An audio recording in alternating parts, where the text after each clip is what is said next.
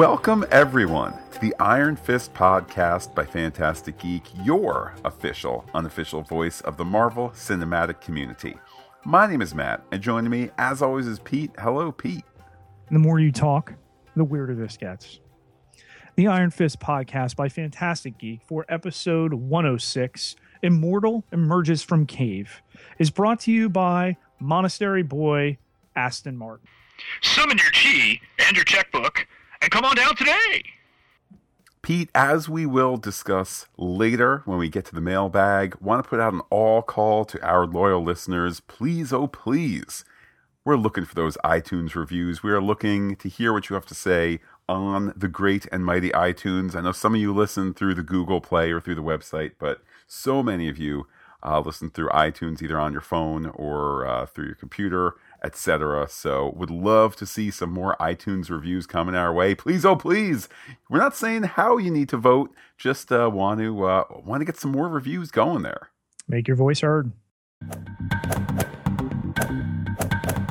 Time to step inside the dojo and deconstruct this episode.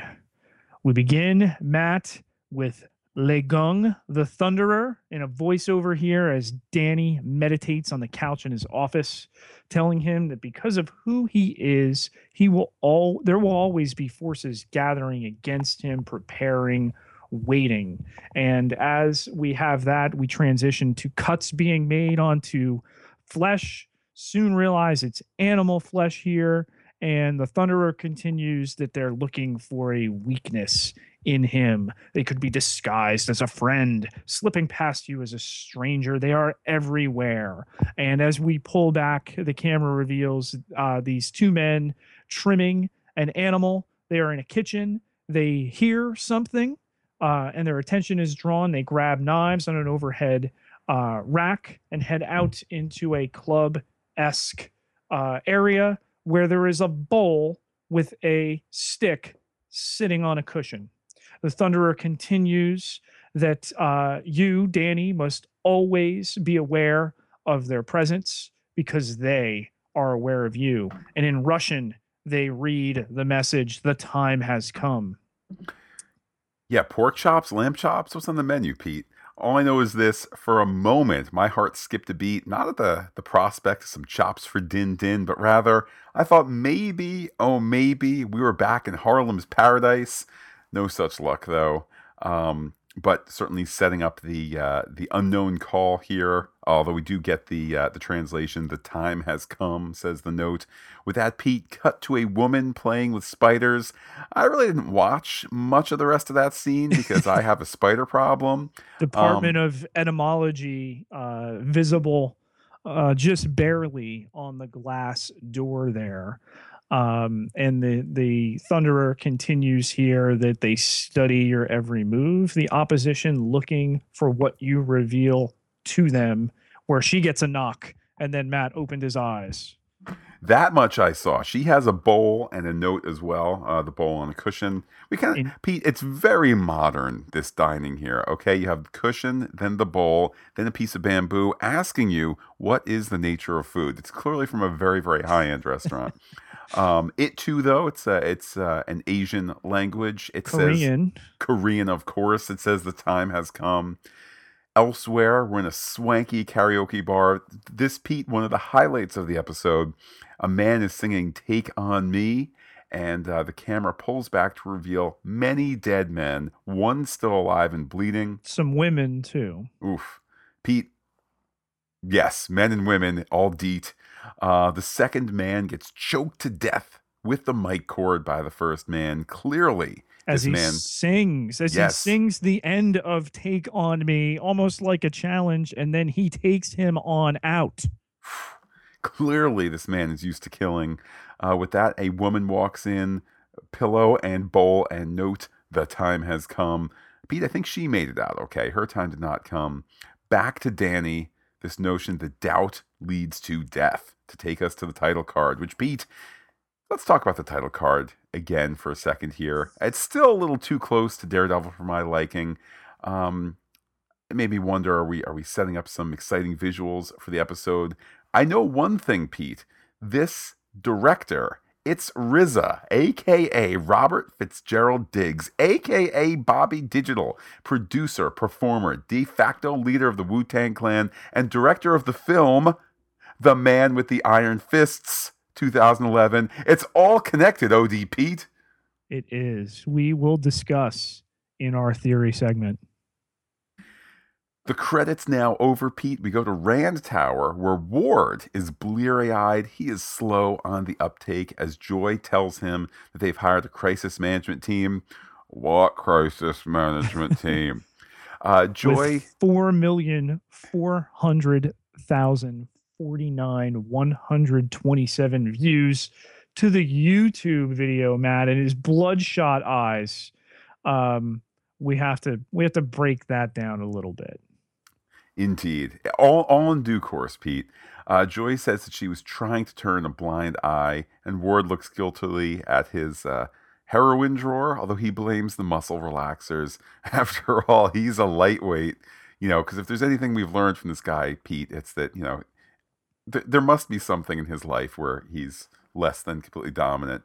Um, but he proves to her he doesn't have a pill problem. Not really. He throws out all the pills, proofs totes my goats that he's totally not a pill popper. See, they're all in the garbage because he doesn't need to take pills. Everything's great, right, Pete? Well, he missed her email. He does not know that the crisis intervention resources team has been hired. They're coming for a 4 p.m. risk assessment brief powwow. Uh, hey, bring Danny, would you? He again still a little you know blah, blah, blah, here. Um, ward promises however to get the lad there. And uh, in danny's office he's using the uh, the tablet map pete. First i thought it was from the fruit company but when you see the back of it not so much. Um, he's getting more info about the warehouses and such you know back to that uh, that heroin moving. Uh, ward enters and ward chews him out for admitting culpability again as discussed last time uh, I'm not quite clear how Danny saying we are going to make good on this is, is showing culpability, but I'm not um, clear how a corporate majority shareholder apologizing to a woman who is suing them um, would garner uh, now in the time that it took Ward to walk to Danny's office, he claims, and yes, it's hyperbole, there are over 6 million views. Later, um, the crisis intervention guy says they've got more views than the incredible green guy. Matt, I think we're blowing it slightly out of proportion. Well, Pete, if I was charging what I imagine a crisis management team charges, I kind of would too. Um, to be fair, though, it might okay how about this? It might be hyperbole on the part of wayne the crisis management guy and ward he's he's not in a good place pete so i don't know that he's even remembering the numbers correctly at this point. Um however in a neat little bit of story conceit in order for ward to ensure that danny will be at the crisis management meeting ward is going to tag along i really like that as a as a writerly uh, twist they get themselves to the basement, and sure enough, Pete, just as I called last week, using my extensive knowledge of uh, luxury cars afforded to me by the life uh, being a celebrity podcaster, Danny's got an Aston Martin. Question, Pete, does he have, you know, a license? I, I guess he does. you did posit, Pete, that um, that perhaps several weeks have gone by since he returned to New York. I, um, it's not positing. It's that's the way it is. We've not seen him. the The episode where Danny Rand goes to the the DMV, uh, that that died a quick death in uh, the writers' room. I, Immortal emerges from DMV, just did not have the legs. Um, he he did also have the fastest donkey cart in Kunlun, however. Um, but with Claire working on Radovan, who's somehow still holding on. Um, the despite his incre- despite his incredibly bloody chest and and the in credit card uh, seal there uh, ingeniously fixed yet not uh, holding up in the long run that uh, they've got to get him to the hospital. Um, Colleen is fearful of doing that because of what will happen to his daughter, that they'll kill Sabina. Um, that uh, they wait for Danny. Um, he'll bring the daughter. Pete Ward, he's much afeared as to the particulars going on. Uh, most importantly, that that they need to get back in time. Um, they pull up, by the way, to the latest warehouse in that sweet, sweet Aston Martin.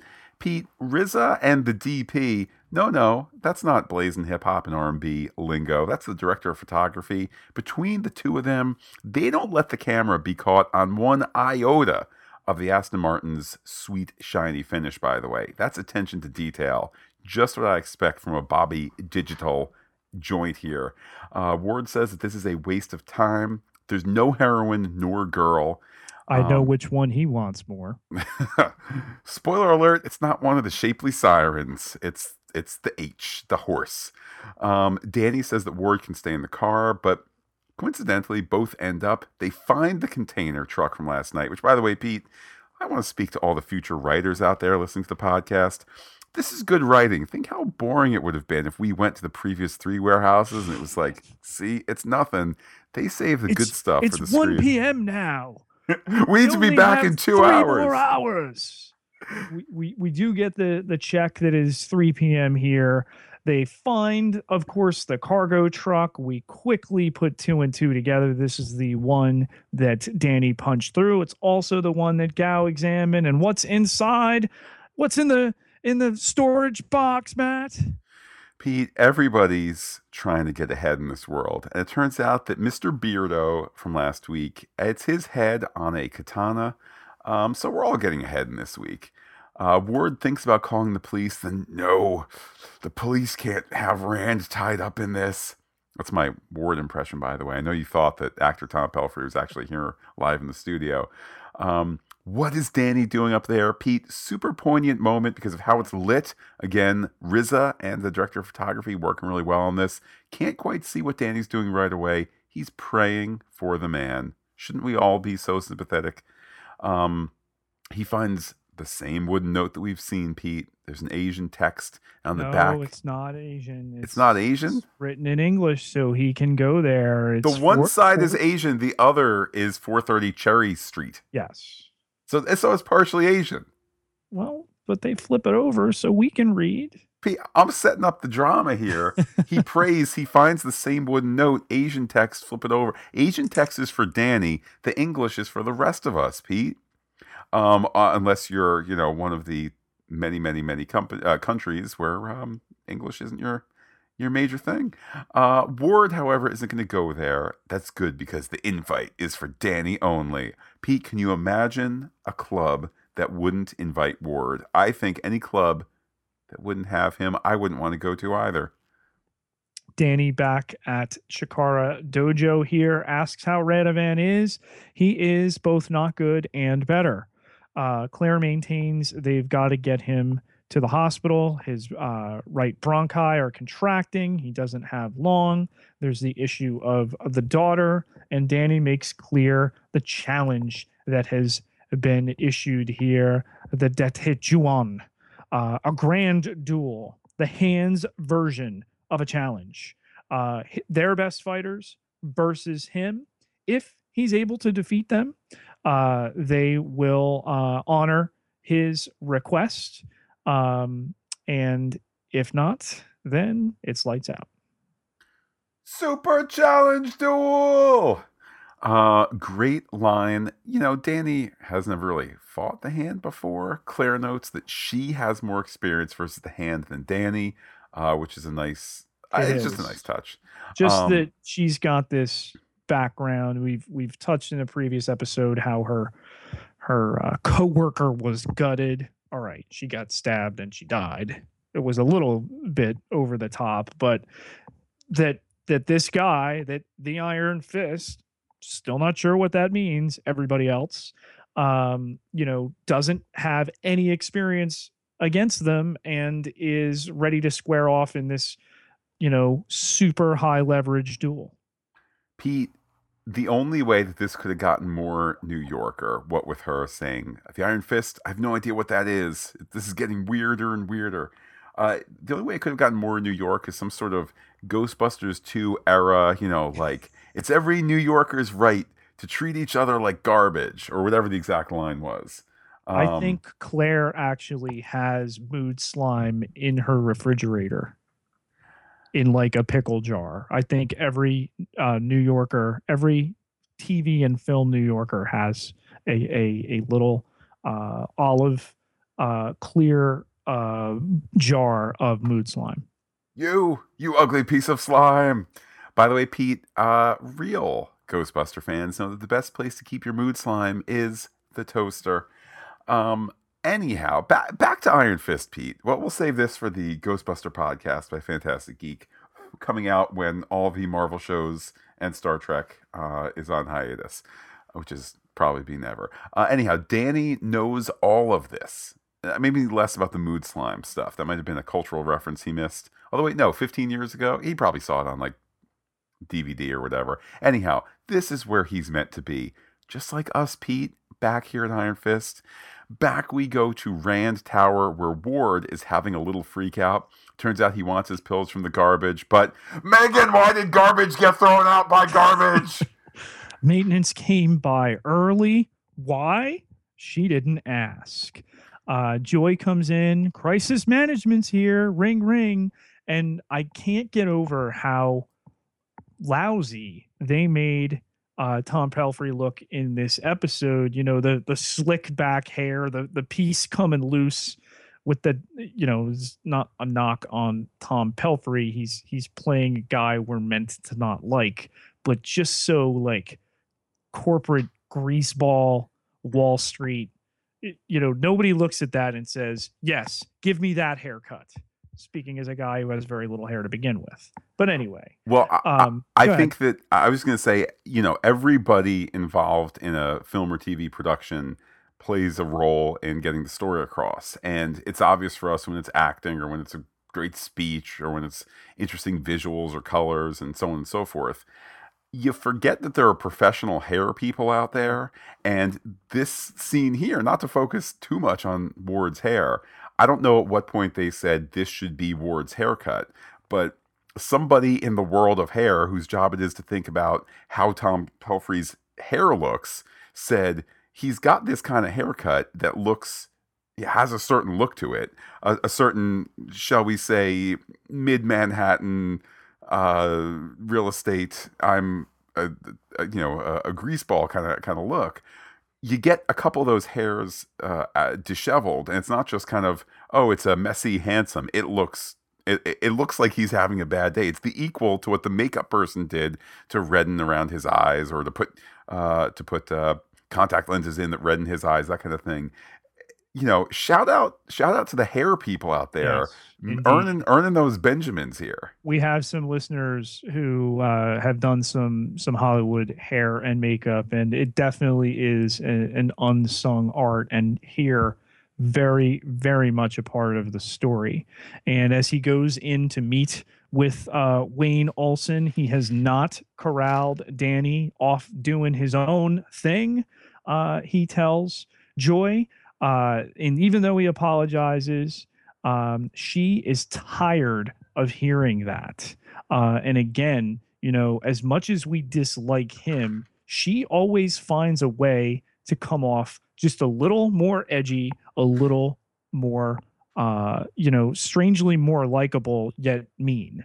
Well, Pete, I'm the oldest sibling in my family. You're the oldest in yours. I think that what I'm going to do, I'm now going to speak in, in my oldest sibling register. So only you oldest siblings out there can hear, and everyone else is hearing music or something. It's like dog whistling, but for the smartest children born of each family. because Ward has had to work so hard as the oldest and Joy has been able to sit back, she's been able to cultivate some of these niceties, whereas Ward has had to Ward has had to bust down the wall and she steps through it daintily. Not because she's a woman, Pete, but because she is the second born. She Uh, has no idea of the stress in his life, bearing the secret that their father is alive. All of this uh, corporate responsibility, this this drug problem, Matt, that it was with good intentions, that he sampled heroin, but he's the older brother. He's got to try these things out. Uh, all of that. Hold on, Pete. I just need to just come take a little something for my back. And we're back, Pete. Boy, You things are great You here. didn't wash it down. Ah, Scotch scotch scotch and prescription level painkillers. It's what makes a podcast go, Pete. Uh, I want to point out, unconscious for the next segment, so I will begin that now. please Um, do. Wayne explains here that uh, okay, so even if uh, Mr. Rand is indisposed, they're going to get cracking. Call me Wayne, by the way, affable guy. You can see why he's successful. However, he owes a debt of gratitude to their, uh, you know, what is believed, of course, uh, by everybody there, but Ward. And yet another reason why he's uh, he's going through what he is to be deceased father Harold, who um, he learned a lot from and always said to find fruit in failure. Uh, also, this idea that uh, the greatest thing that ever happened to Rand was Danny walking through the door. Pete, what an exciting start to the scene, and cut to the dojo because it would have been really interesting to see Joy and Joy and Ward kind of humbled by this uh, older generation guy who knows the ins and outs and explain we- how up we is go down. back. They've got to they've got to move on. Danny's stretching. Colleen asks him if he's scared. He's not. Um, they just need to take care of Radovan. He'll get Sabina. He's not going to get hurt. He promises. He has a vision of total victory, Matt. And a lot of his lyrics sound like the um, "You're the Best" song from Karate Kid, and later used in in such great effect uh, in um, the King of Kong, a fistful of quarters. Uh, basically, defeat has no place in his mind. Um, this isn't a tournament or any kind of challenge that uh, he's used to. Colleen points out, if you lose, they'll kill you. That's not going to happen. Uh, indeed, Pete. It's just not that he's confident, because doubt leads to death. Oh, So- we've heard that before. By the way, Pete, now uh, listen to, to to the listeners who have met us. Well, don't tell the truth here. Those who haven't, Pete, listeners who have not met us know that we are both have the physique of Greek gods. Um, so I can say what I'm about to say with total authority. The mid shots of Danny showing him talking total victory. I would like to if maybe Finn Jones's arms were a little more toned. I mean, we got. Remember this way, Pete somebody's going to the trouble to put to put uh, the Colleen Wing character in tops that show off just a little hint of décolletage, and a little while later, the the Spider Lady is going to be dressed in something that's more appropriate for Fredericks of Hollywood than like Ninja Fight Club. Um, again, Finn Jones, lovely guy. You know, I'm enjoying his performance. Um, can we just a little, little more definition there in the arms? I don't think. I mean, he certainly did hit the weight pile to take on this role, but I don't think.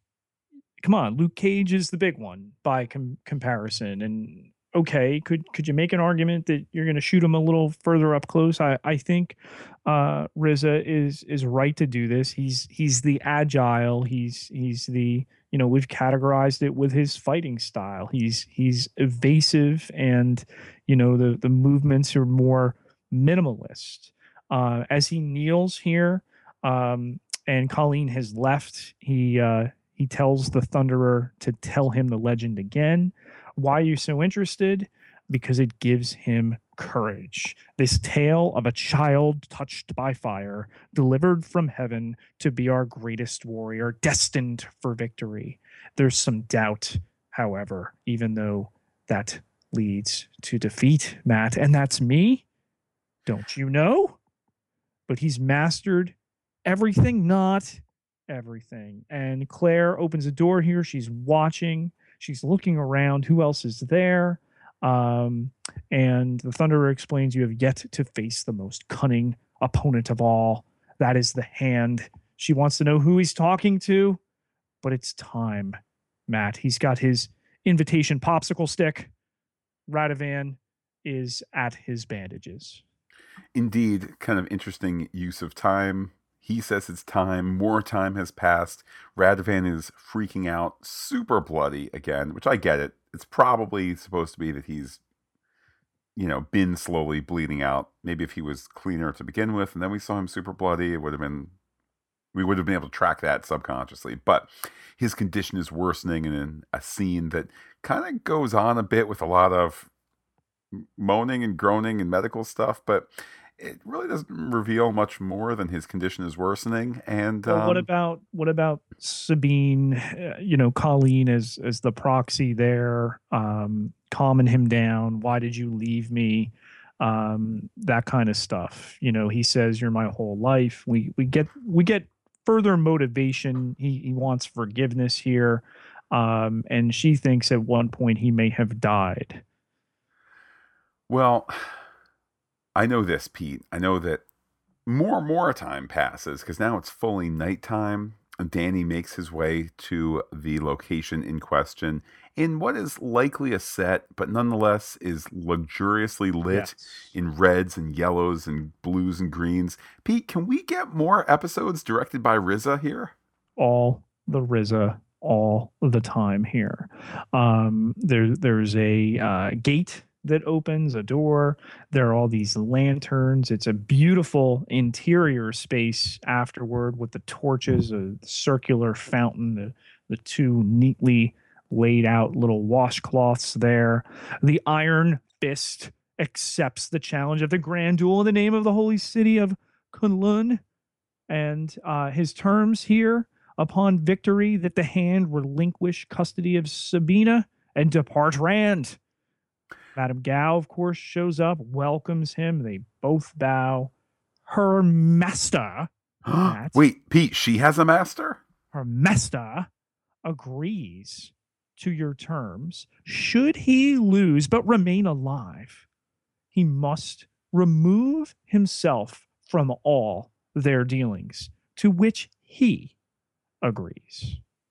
Pete, I love how Gao and Danny have this little ceremonious uh, hand washing. Speaks to their, uh, despite my flippant way in which I described it, uh, it, it certainly speaks to their their knowledge uh, of of the culture in general. We're going to find out that Madame Gao knows a lot more about Kunlun and other things before you know it. Um, they go down into a warehouse space. Pete, all these warehouse spaces, but you know what?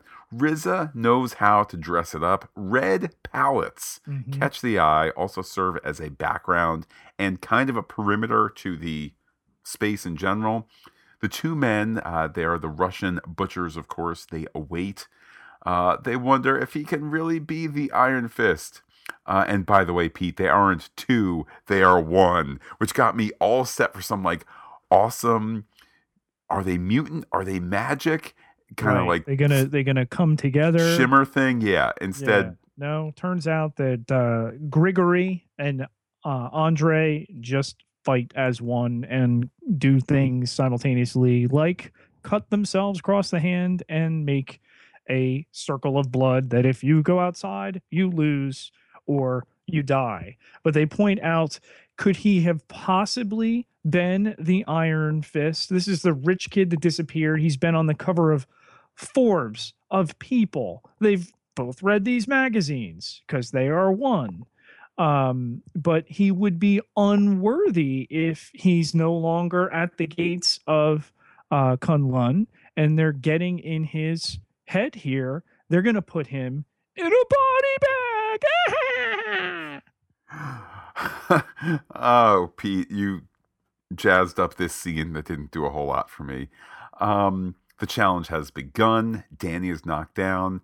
Um, the Russian guys, they don't go in for the kill, uh, particularly when Danny just needs a little timeout to get a message from his uh, his uh, wise monk there, a reminder that he must be a double edged sword because he cannot be in two places at once.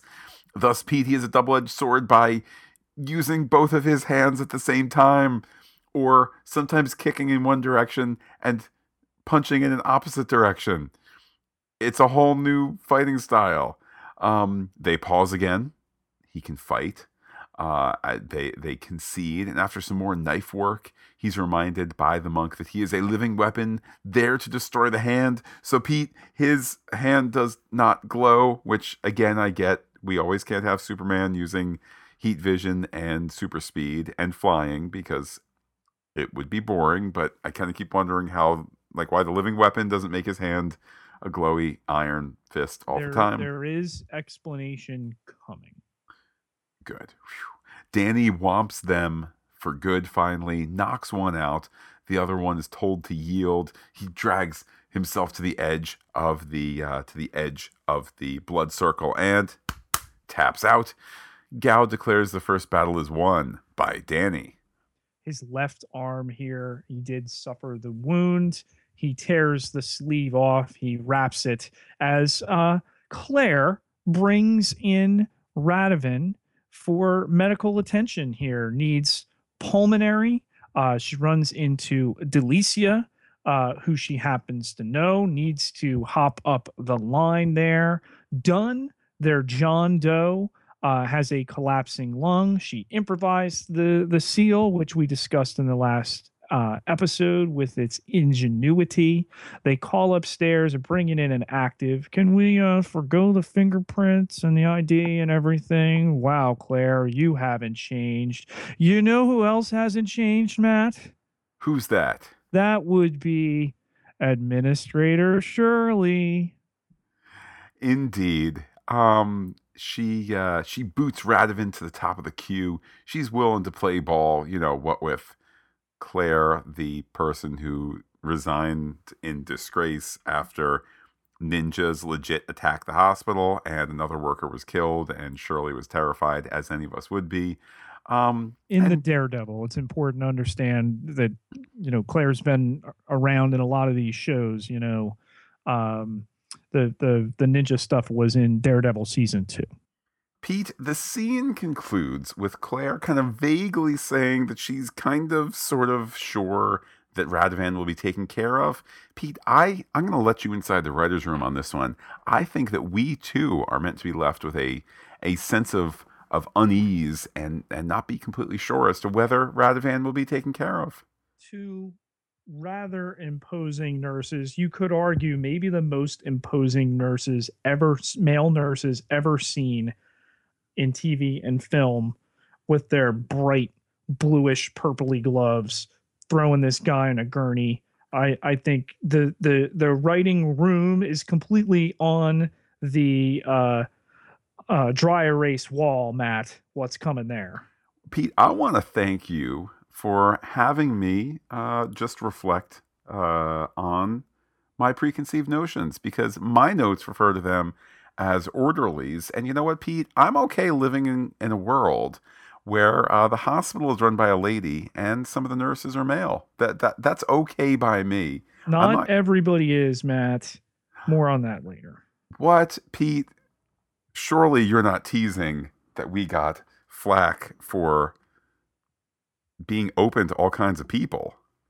You'll just have to listen and learn. Oh man, Pete, back to Danny we go. He's taken into a somewhat frozen room by Gao. Pete, do you recall the Asian woman who was uh, terrifying me because she had spiders? She's here. Pete. This is Alessa. Ah, it's not Cindy Moon, aka Silk. You've disappointed me a little bit. I was hoping that this was a sly crossover to that spider property, which I'm sure Sony uh, has rights to because the iterations and permutations of Spider-Man are are so endless, as we all know from some of the Spider-Verse stuff that was out a couple years ago. But I digress, Pete. Uh, just in case you didn't know she likes spiders, she also has a spider tattoo on her back and is, um, as mentioned before, not dressed for fighting exactly. Although she's going to explain how it kind of is dressed for fighting. Yeah, there's there's mist here. There are these uh, chemical tubes, there's fencing, there are torn sheets hanging, evocative, of course, of a spider. And it's completely clear to us now that each challenge is going to be done differently. Uh, that the the tattoo on her back is not going to turn into a drone and and fly away.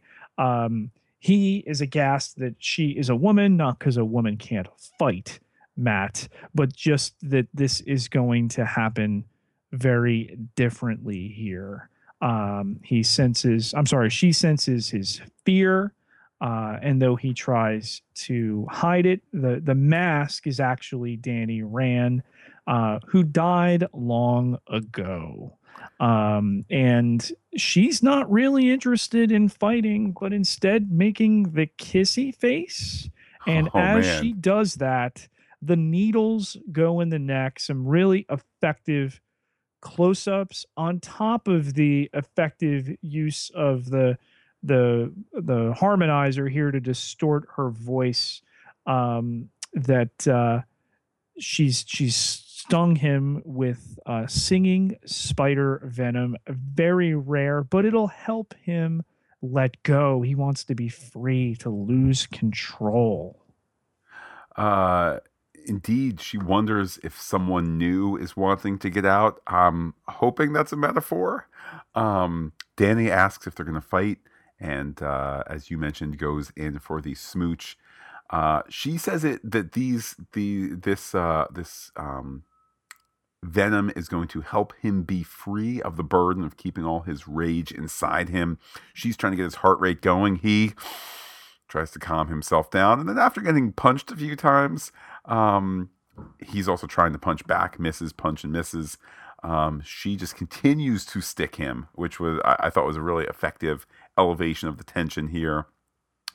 Danny has a timeout with Lei Kung, the Thunderer, and uh, is reminded not to give in. Pete, it is so nice that these opponents give him time to think. I know it's probably all in his head while he fights, as we see in the third round of fight, but I digress.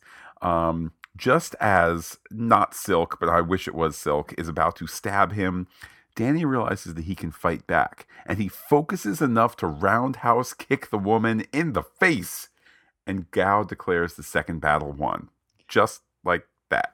I particularly appreciate with each of these scenes with the Thunderer, more and more of him is revealed until finally we get his face in the next scene. But you know, we we start at the torso, we go up. I, I really have to credit RZA and his director of photography throughout this episode this scene could have come off a whole lot more cheesy than it actually does when you consider what's being presented. Um, and and there are some ideas going on here, Matt. Uh, but I think would have been far visually less interesting. Yeah, there's her outfit. Okay, but we're playing around with the sensuality of it. Uh, there's a little kiss of the the Spider Woman going on as well. We can't all have the uh, Spider Man suits and the Iron Man suits and everything like that. And uh, you know, though though the the budgets are are not lean, um, you know, they're they're not blowing it in these particular areas. And I think they really maximized it with how they shot this scene. Yeah, and you know, uh, here's the thing: you're going to do this tournament of fighting, where it's three fights, essentially back to back. We get uh, the story interrupted in a little while by the fight at the hospital, so you kind of get four fights in quick succession. All are fine on their own, but to get them all together here, um, I don't know. I just kind of felt like, oh, it's another fight scene. It's another fight scene. Um, and, and as for her outfit, I mean, I uh, as a uh, as a gentleman, I approve. As a scholar of television, such as I am, um, just I, look. I understand that seduction is part of her part of her uh, opening fighting style, but Pete, the, there are there are things that should be that should be contained that might not remain contained in a full out fight, and I don't think she's thinking, or rather, the costumer is thinking of of that level of practicality. Agreed for for the most part. Uh, Danny, uh, though hurt, and Gao gets that much out of him, he's barely hurt. He does not wish to withdraw. Um, and he intends to leave with the girl here. We go back to Wayne, who uh, has helped them uh, craft a, uh, a well crafted statement. Danny will deliver it with sincerity, he's sure. And Ward is wigging out um, and, and then jumps. He leaves, he heads to the elevator. Joy's unable to stop him. He's on the phone with his doctor's office. The housekeeper threw out his meds. Um, you know, he can't wait until the morning. He gets to his car heads to an urgent care clinic. And then there's this moment of hesitation before he takes his left hand and slams it inside the car door. And then emerges with a really pretty effective piece of makeup on that left hand. He's looking possibly for some Tylenol with codeine or some Percocet. Uh, immediately, it doesn't fit the model of drug seeking behavior, but then it quickly does the minute he's offering to pay for three or four pills, and Joy interrupts him there. Ward started out so unsympathetic, and I appreciate that the show has taken him to this place where, as he pulls up there, and there's even the the writing on the glass. Uh, I think it's something like you know, just come in and get the help you need. Yeah. Um, and, and we know not that addiction isn't a isn't a very real uh, affliction, but we know this is a lot different than the primary uh, uh, purpose of an urgent care place. You know, hey, I was doing some home carpentry. Now there's a nail in me. Hey, I fell down. My bone is broken. Things of that sort. Um, particularly a man of his means, he could be addressing this addiction uh, in a much more effective way than this this scam of you know Tylenol, you know, with some codeine or maybe Percocet or maybe something really serious. You know, it's it, it's sad to see him reduced this way, and I appreciate that the show is making me feel sympathy for somebody who has been perhaps not villainous, but certainly incredibly odious in his behavior. I mean, when you're at the point where you're offering the front station nurse uh, money to give you pills I'm surprised she didn't call security sooner, and she basically called security as soon as she could. Um, and thumbs up to Joy, who was able to see through all this nonsense and pull him quickly. Um, with that, Pete, because all medical scenes must match up to other medical scenes, uh, we go from the urgent care facility to Metro General, where Claire checks in as to Radovan's status. Wait a minute, Pete. He never made it to an OR. But uh, what what she says to Colleen here, Shirley was not one to give up without a fight unless somebody was forcing her not to. Uh, of course, Delicia can't find Radovan in an OR. He had never arrived. Quickly, they're with a security guard checking uh, cameras. They find him on sub basement three. Quick to the Claremobile as Claire and Colleen meet up in sub level three uh, and and beyond, um, Claire is rushing to meet up uh, with the other uh, the other orderly in the ambulance. Pardon me, Pete, nurse, um, and on her way declares "Sweet Christmas." Pete, that's a call back to the Luke Cage, as I'm sure you recall. Turns out though the ambulance is empty. It was all a decoy, Pete. Rats foiled again by those rascally hand and the hand leading Danny Rand up to the final challenge here. The Thunderer is talking about a different path that if he chooses to face the dragon, he will risk everything. If he chooses to take it up, he will be forever marked. Uh, so if he's willing to kill Danny Rand, the Iron Fist can live here. And as he opens the door, heads in, Gao locks it, bars it behind him. There is uh, a man, the same uh, karaoke crooner from the beginning of the episode, in front of a weapon rack, and he wants to know who the hell are you? When does the real warrior get here?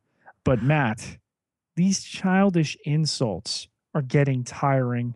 It's like they all trained on the same playground or got their iTunes comments left on the same playground. OTs, OTs. By the way, Pete RZA and uh, the director of photography here using some uh, interesting practical lighting as Danny enters this uh, this fighting space here.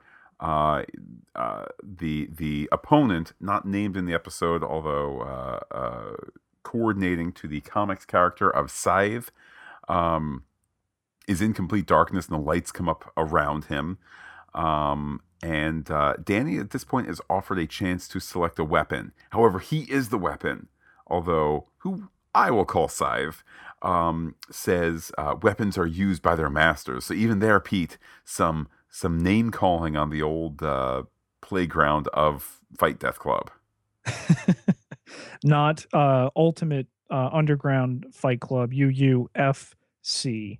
Uh, having glimpsed that a little earlier in the series, they have uh, maybe the least interesting fight of the entire episode.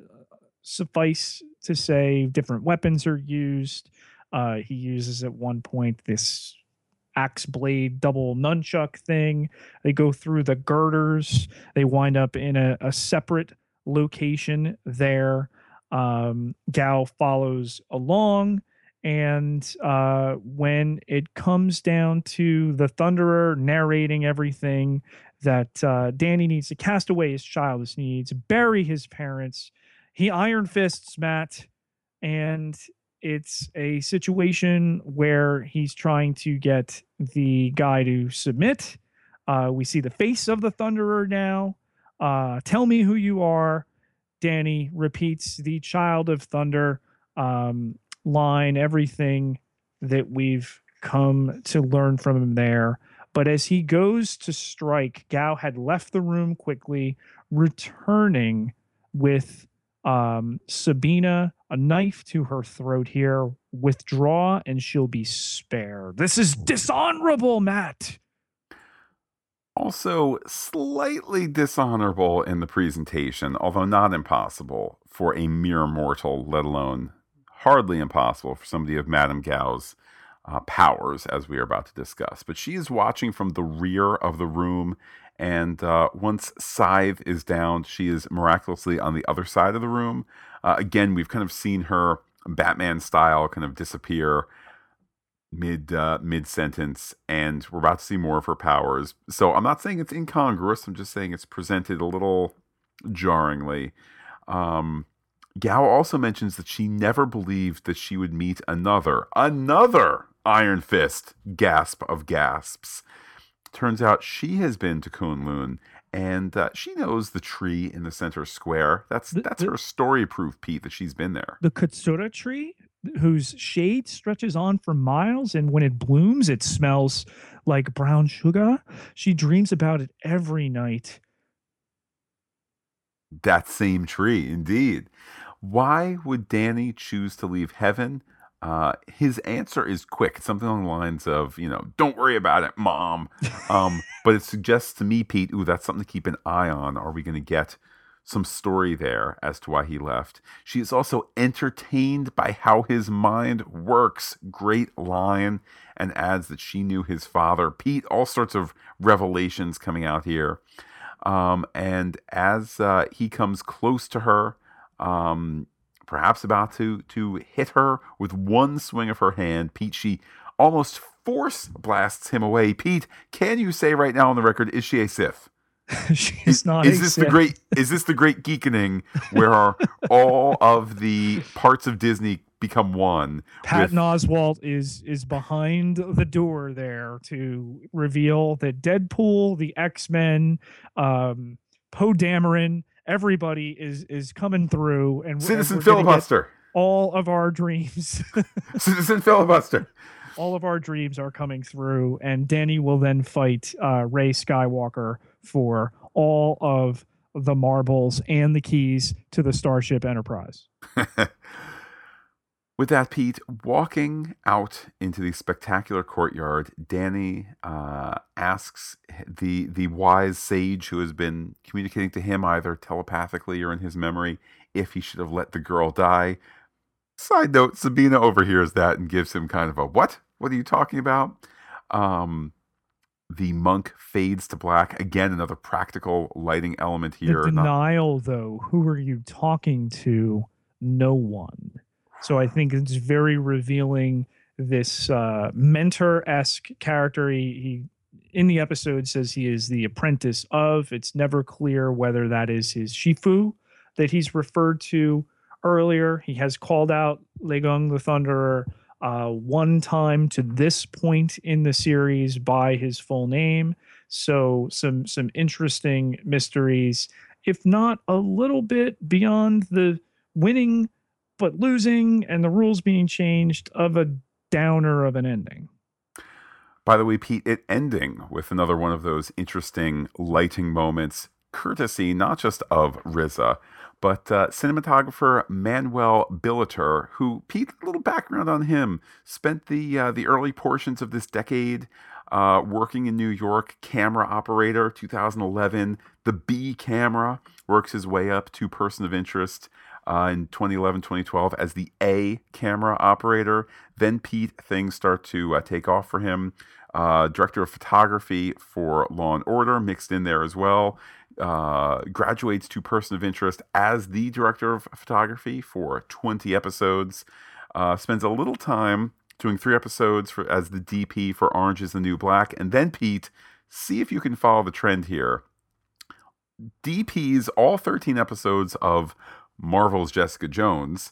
From there goes to 13 episodes of Marvel's Luke Cage, then goes to Marvel's Iron Fist. Pete, he is the go to New York cinematographer for Marvel Netflix. Not a bad gig if you can get it. Not at all. And this was the final episode screened for critics ahead of the show being ma- made available uh, the entire season on Netflix.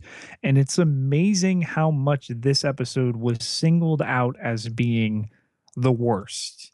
And I have to completely disagree. I don't know that it was the best episode, and I think some of the fights were a little repetitive. But uh, Pete, I'm still waiting for the penny to drop, and for me to feel like this is awful, uh, racist garbage. This has been a, a an engaging, albeit imperfect, action adventure show, which uh, we're going to continue to discuss.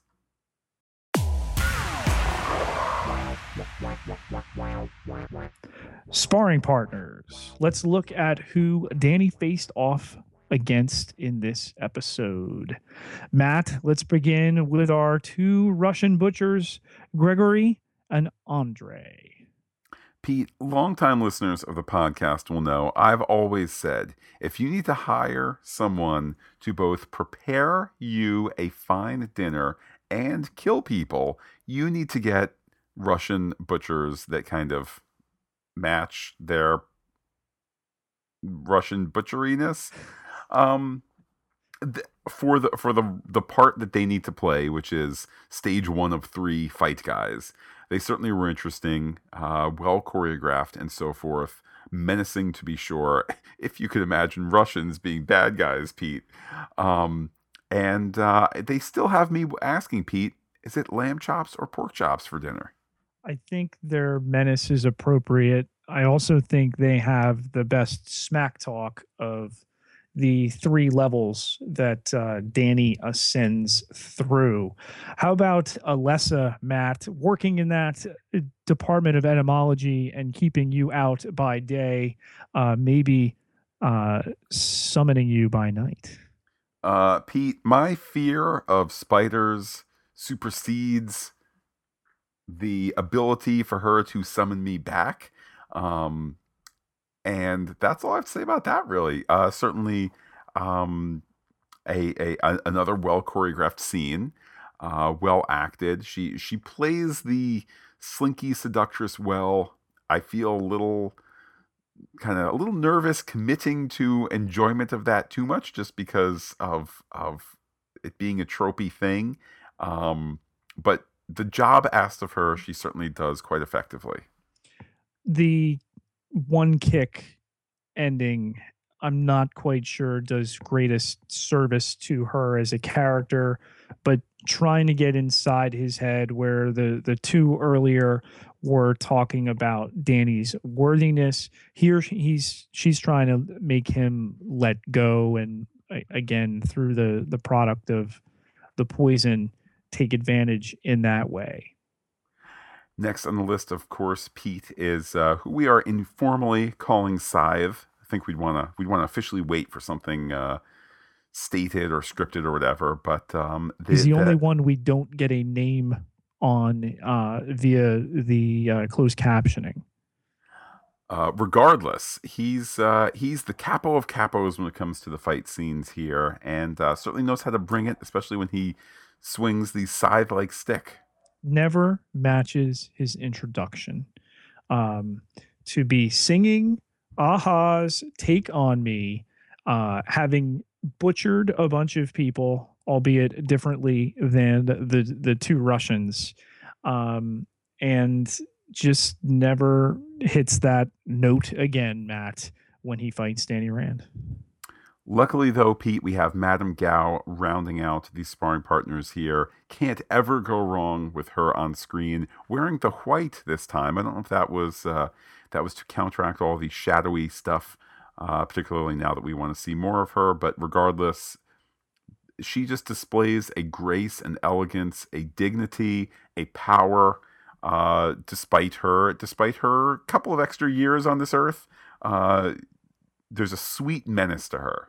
Yeah, you read my mind. She's simultaneously gracious and menacing. I go back to just the way they greet one another and then she's up and changing the rules and and holding a knife to this woman's uh, throat at the end and hitting Iron Fist with his very own, you know, I knew your father scene at the end of this episode.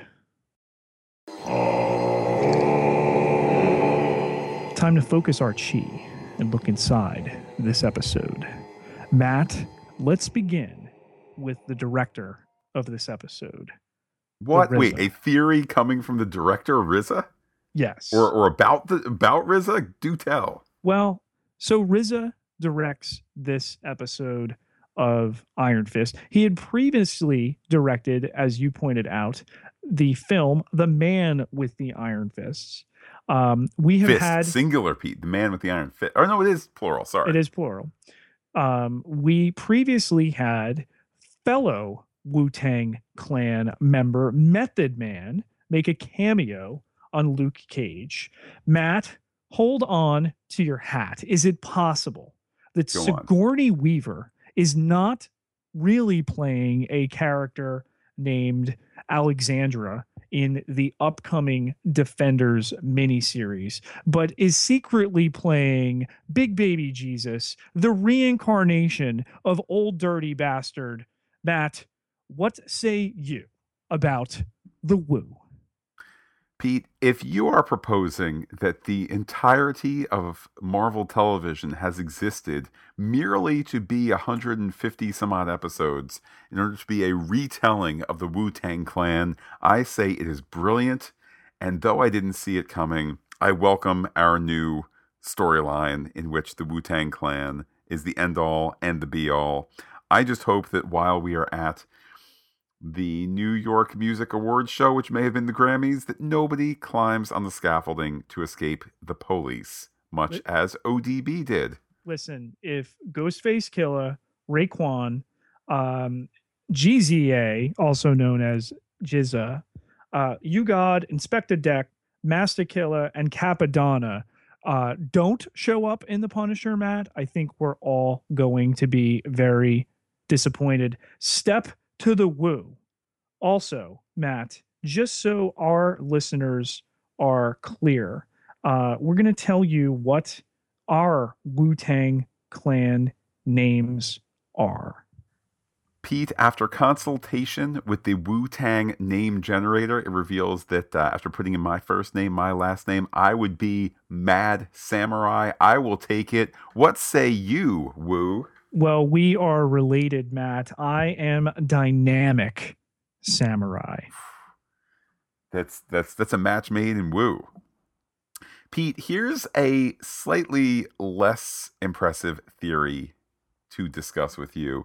Uh, these visions of Lei Kung, is it telepathy or is it more of a uh, a latent memory kind of thing? What exactly is going on with uh, with Danny and his uh, communication there with Lei Kung? I think it is a memory. I think it's super telling that he makes the the choice for a life over victory, but the hand comes away with the the greater win, hence the the downer at the end of the episode. Um, it's not elegantly written, um, but it moves us forward. I, I think that's why there was kind of the pall over this episode, chiefly because of the way that it ended. But with Gao here and this reveal that she knew Wendell, um, which anybody on the internet could say, yeah, I knew Wendell Rand and, you know, the head of Rand and he died in the crash and everything like that. The reveal that she has a master, what's going on there? Could Wendell still be alive? Could Wendell be her master? It's, you know, at least from her mouth that she's been to Kunlun. Uh, I will vote no on Wendell still being alive. I think that it is setting up the possibility of a flashback of some sort, where perhaps, uh, perhaps 15 years ago, the hand was trying to make its way into Rand, and uh, maybe we see that. Uh, Madame Gao, ageless in her grace and beauty, I'm sure could could pull off such a scene easily. Um, and uh, as for the fact reveal of reveals that she has been to Kunlun, here's my bet, Pete. Here we are, six episodes in. We're now officially past the halfway mark for the series. I bet that that's a little thread that's going to be addressed in the Defenders. Um, the Madame Gao stuff was so good in the first season of Daredevil. Then she just suddenly kind of disappears, and it's like, what? What's going on? Then the way she kind of has come back to Daredevil season two, so forth. I think we're headed towards a larger setup beyond this season.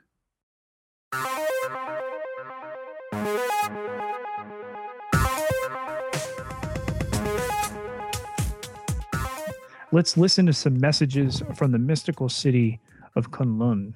Matt the First, much promoted, comes to us courtesy a review left for the Iron Fist podcast by Fantastic Geek on the iTunes. And uh, the headline here is I think the S1 season one preview episode was plenty. Uh, two stars from Mike in MN, Minnesota, there, left on March 26th, 2017. And it reads I figured that this podcast and show would be worth a try because generally, Matt and Peter put out fun commentary on the shows they cover. Having done so, the title above says it all. Though I have a feeling that a wrap up, should they choose to do one, would be an interesting listen. One comes away from the preview with an understanding that these two are happy to swim in the waters of capitalized white guilt, finding racism that serves the promotion of diversity um, at the expense of Caucasians to be more or less tolerable. If that's your thing, I'm sure this podcast will be very satisfying. Do note going forward as you watch the show that they have described it to be, quote, smart TV, unquote. You can be sure that is so because they are, as they assess themselves in this podcast S1 season one preview, quote, intelligent viewers, unquote. Happy viewing and listening. Well, Pete, this is not the first time that this uh, individual has has left us a review. Clearly has uh, an axe to grind. I believe he he took umbrage uh, when we uh, were, were, discussing uh, pro female equality views on Agents of Shield. Um, look, Pete, we live in a world where I'm I'm a white guy living in the suburbs. So are you. The world is changing, and I think I think a lot of people out there thought that uh, the change would be a little bit more palatable, and then uh, you know, then there were some twists and turns in the news that didn't quite uh, didn't quite go the way uh, the pundits thought it would. So the the the the result has been now all of a sudden the right people are winning again. You know what? This is a show that is imperfect. This is a show that we have discussed, whose imperfections we have discussed, uh, also whose impe- imperfections we have discussed after seeing it, which occurred after the one episode that this uh, that this I, I won't I won't uh, you know uh, insult the real gentleman uh, out there by calling him a gentleman, but this man who has his axe to grind. Uh, you know, we we've discussed the imperfections of the show uh, after having seen it. He's reviewing us based on the preview episode where we had not. Uh, so that's, I mean, look, that's fine. If he, if if his life is going to get a little bit better, giving us a lousy review because we like to see diversity on TV and because we don't need to see people like us on TV to feel good about ourselves, um, fine. I would say to our listeners, you know, we'll take all reviews. If this is a little extra incentive for, for you to share a review, uh, go for it because we like what we're doing. We like where the world is headed long term, even if it's not even if uh, the the uh, the Meachums might be running the show now. You know what, Pete? The defenders are the ones that are going to be in charge for the future, and uh, and and I'm okay with that, even though I'm not a defender, Pete.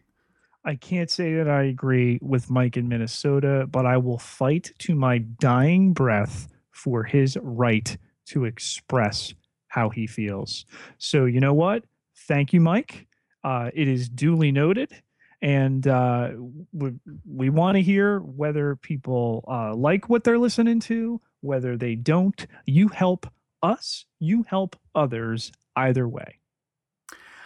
Pete, on a slightly more positive note, uh, we heard from Micah Wilson. Uh, that's Top Deck 55 uh, on Twitter, who said, uh, Pete, just as we've been recording, he said, enjoying your recaps reviews of Iron Fist as usual, smiley face.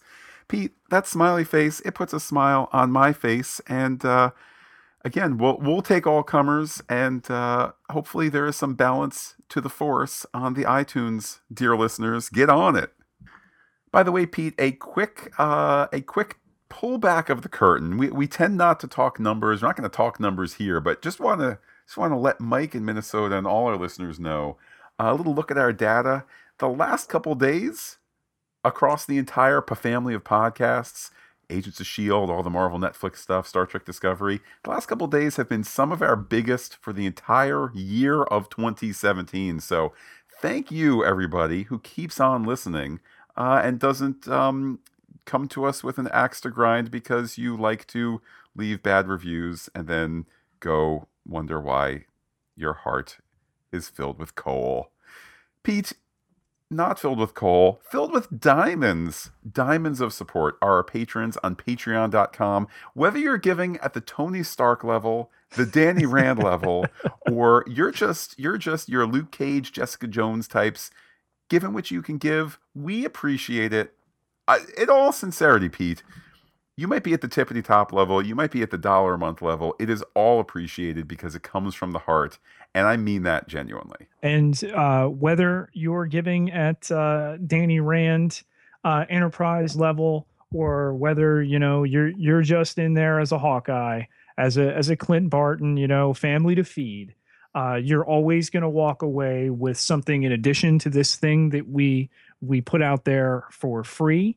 Uh, you will get extra uh, content that is Patreon only. You can also choose a perk. We're constantly uh, coming up with and adding new levels there. So thanks again to the people who are doing that.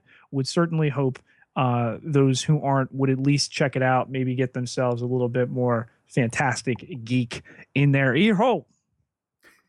Pete, with that, the freest of all is, of course, talking to you on Twitter. How can people do so? You can find me on Twitter at Peter P I E T E R J Ketelaar K E T E L A A R nine thousand one hundred twenty nine followers. Can't be wrong. And while I am personally on Twitter as Looking Back Lost, uh, a podcast, by the way, that Mike in Minnesota said he appreciated. So now I feel completely conflicted. Um, but anyhow, uh, you can be in touch with the podcast in a whole variety of ways. We are Fantastic Geek. That's fantastic with a PH. Fantasticgeek at gmail.com, fantasticgeek.com.